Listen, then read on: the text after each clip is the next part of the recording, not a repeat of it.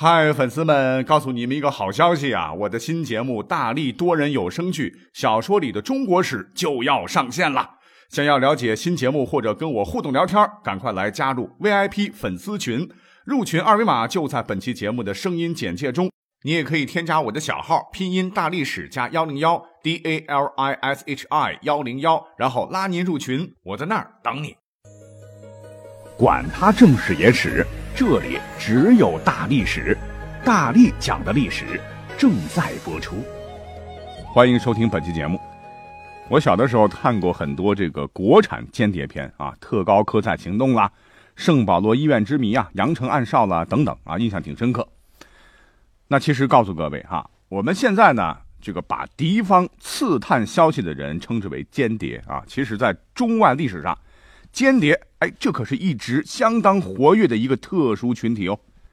早在先秦时代，哈，咱们国家的第一部兵书《六韬》当中就记载，尤氏八人主刺监侯变，开河人情，观敌之意，意为间谍啊，就已经出现了间谍这个词了。从夏朝到春秋到秦汉到两宋到明清，那间谍的故事一直是史书不绝呀。不过今天啊，我们将重点来划定两宋这个时期啊，来专门讲一讲间谍的故事。啊，那为啥要选两宋呢？因为我喜欢。那我们都知道，宋的开国皇帝叫赵匡胤，当年呢，对地方各个割据政权的战争当中啊，他就特别重视谍报工作啊。卧榻之侧，岂可许他人酣睡？那比如我们马上就要讲到的哈。北宋对南唐的秘密情报战，哎，我们就可以看到赵匡胤的智慧啊。那当时南唐主政的是谁呢？是后主李煜，那可是史上第一的诗词皇帝啊，政治的不行啊，就喜欢舞文弄墨。那北宋这边的谍报部门经过精心策划，挑选了一个叫做江正的翩翩少年郎，干嘛呢？头发剃光光啊，让他冒充和尚，然后假意。来到南唐的清凉寺挂单，伺机刺探情报。那古代我们都知道讲究身体发肤受之父母，打死也不能轻易剪头发。能把小伙子剃成光头啊，非万不得已啊，不会这么干啊，一定是情报机关当时抓住了李煜的什么弱点？什么弱点呢？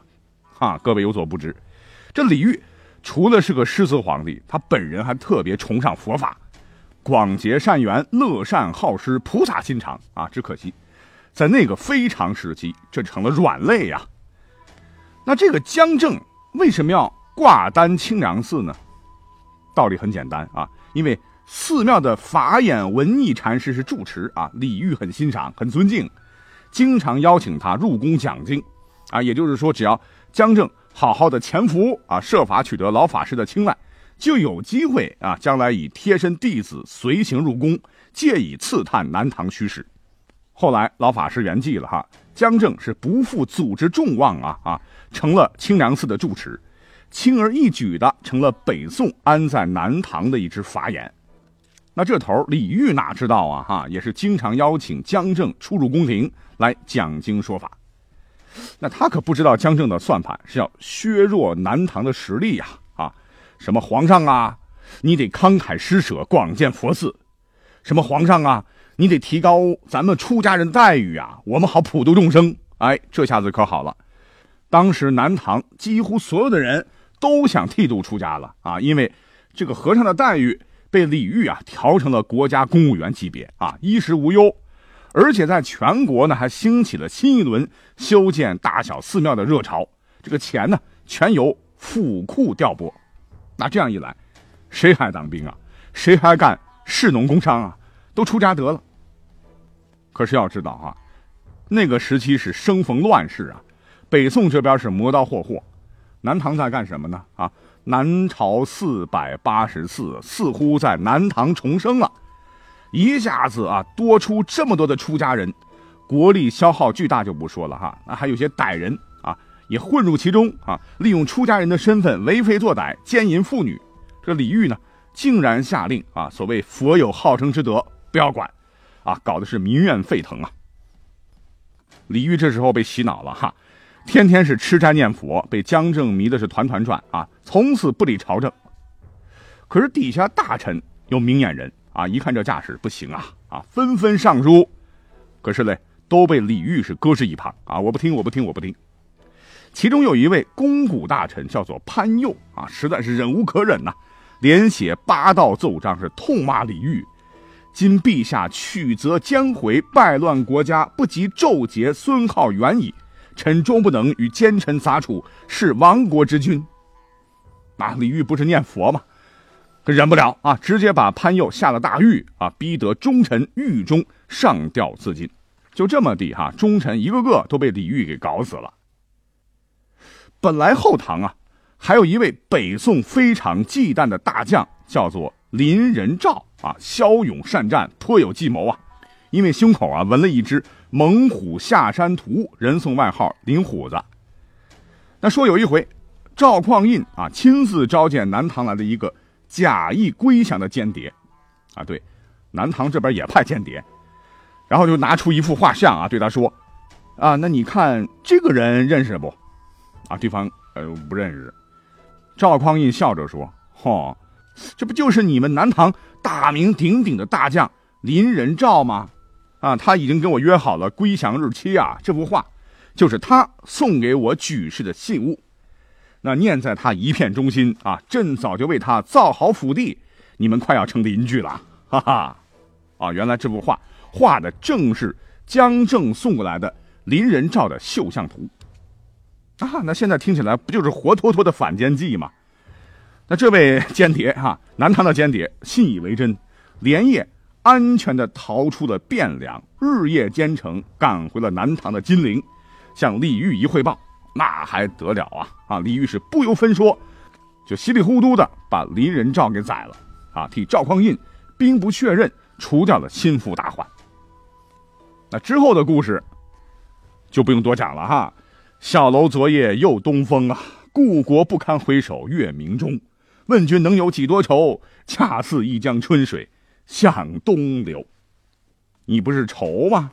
成全你，王乐国成了阶下囚的李煜啊，被后来的宋太宗赵匡胤镇杀，享年四十二岁。那照这么说哈，赵匡胤啊，在秘密战线的工作那抓的还是蛮好的。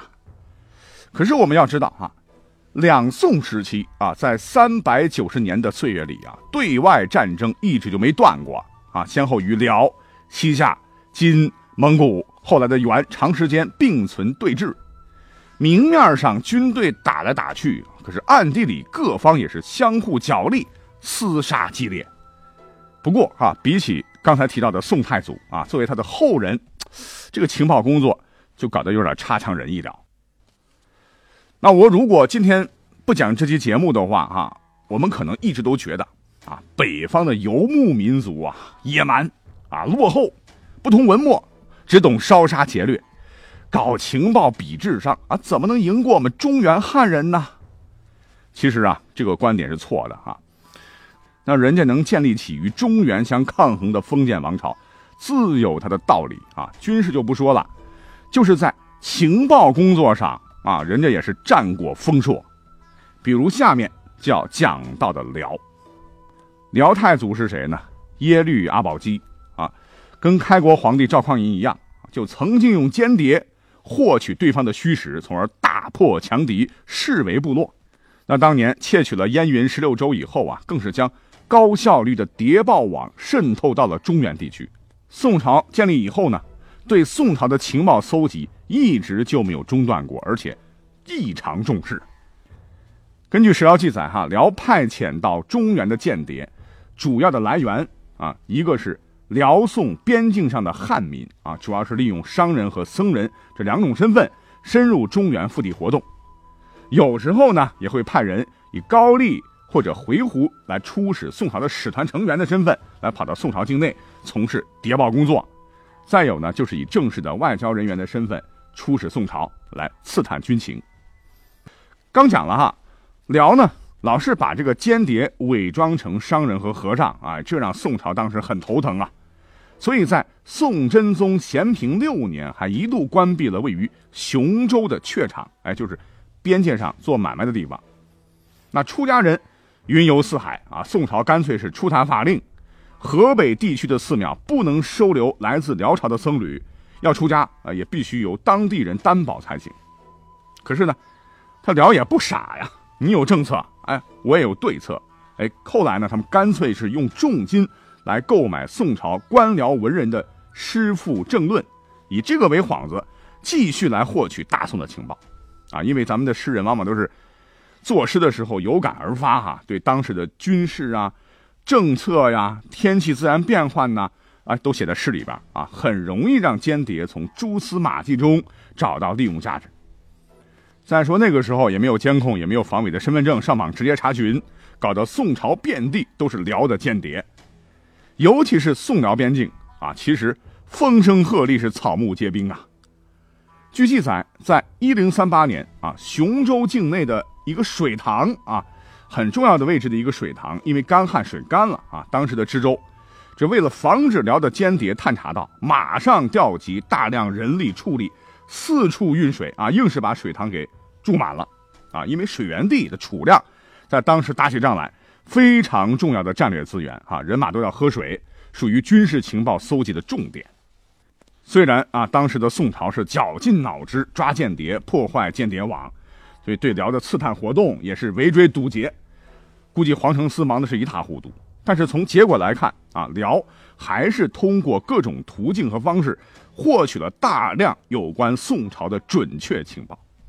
你比如说，在宋仁宗年间啊，当时有个大臣叫做孔道辅，和辽那边派来的使臣一接触，哎，竟然发现啊，他们对宋朝的官吏制度和当时新颁布的大政方针呐。啊，还有风俗民情啊，啊等等，非常非常了解。有一次啊，苏轼的弟弟叫苏辙啊，出使辽，哎，竟然惊奇的发现，自己写的文章已经流传到了当时的辽。那宋朝很多人还没读过呢，哈，于是感慨的说：“莫把文章动蛮墨，恐防谈笑卧江湖啊。”这个墨啊，就是古代汉族对东北方少数民族的一种称谓了。但是相比于辽啊，宋朝这边干脆就不行了。宋仁宗时期有个著名人物，我们都知道哈，叫包拯啊，啊就对情报机关的工作相当不满呐，全不能深入，只是得四阙场及幽拙间，传得民间常语或虚伪之事，废物，这一点价值都没有。那除了隐蔽战场啊，我们再看看宋辽之间的战争吧啊。辽在大多数的时候都占据了上风啊，这不能不说，一定有情报机关的功劳。即使是辽与宋朝的外交谈判，辽往往也是因为先期知道了宋的底牌，所以争取了主动权。比如说，在宋仁宗庆历二年，辽与宋爆发了一场大战，是称关南地之争啊。关南是在北宋时期，就是指后周世宗征辽。打下的三州：宁州、莫州和瀛州。那打到最后呢？双方谈判啊，在最后阶段，宋朝使臣呢原本是带着三份国书，一份比一份啊对辽的让步大。其实呢，我们这边都希望哈能签第一份啊，因为让利小。可结果怎么着呢？辽呢，直到使臣出示第三份宋朝让利最大的国书时，哎，才同意谈判条件。这也就是宋朝每年要向辽啊增加银十万两，捐十万匹的岁币，也是历史上的重息增币。为啥呢？啊，因为使团当中有辽的间谍啊，这个使团刚从京师出来，辽朝立马就知道了，那你还谈个啥呢？啊，所以宋朝呢吃了大亏。那这还是对辽啊，那对西夏、对金、对蒙古。不管是北宋、南宋啊，在情报战上其实一直处于下风。比如说，当时的南宋啊，对于蒙古早期的认知啊，简直无知的令人发指。蒙古何方神圣啊？当时满朝文武竟然天真的以为蒙古国早就灭亡了哈。那现在应该是鞑靼国冒用蒙古的名义要跟我们打交道，联合灭金而已呀。啊，你说情报搜集工作啊，做到这个份上哈，我也是醉了。好，说到这儿，我们也不能说宋朝的间谍机构那就是天天吃闲饭的，呃，毕竟还有成功的时候啊。比如说，在南宋人所做的《昭中录》中曾记载啊，有一年元军围攻襄阳啊，把襄阳围了个水泄不通，并在水道设置有严密的桩栅、栅栏和木桩子，鱼虾都很难通过。襄阳的宋朝守军呢，就选派了两名蛙人特工啊，从水道中前行了数十里，搬来了救兵。哎，而且告诉各位，我们可以很自豪地说啊，根据谍战工作需要，哈，宋代的密码技术当时全世界领先。当然，宋朝那时候不叫密码了哈，叫做字验。什么是字验呢？啊，就是要将各种情报用四十个字的一首诗中的某些字来表示。外人看起来呢，好像是一首诗。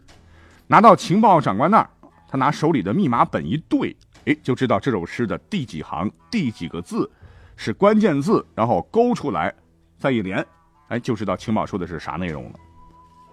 此外，在宋朝啊，还有蜡书啊，就是封在蜡碗里的文书，还有瓮听，用薄皮封好口的瓮，放置在井中，用以听到啊地下远处传来的音响。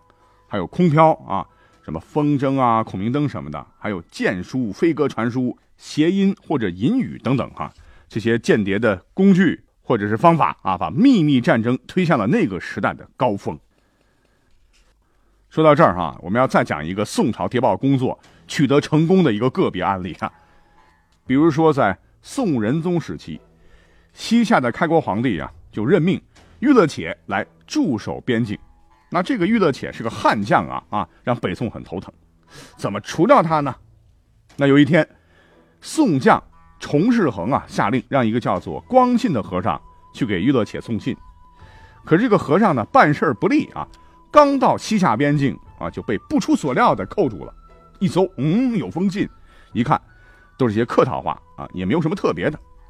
可是李元昊多疑啊，他就是不信啊，就下令对光信是严刑拷打。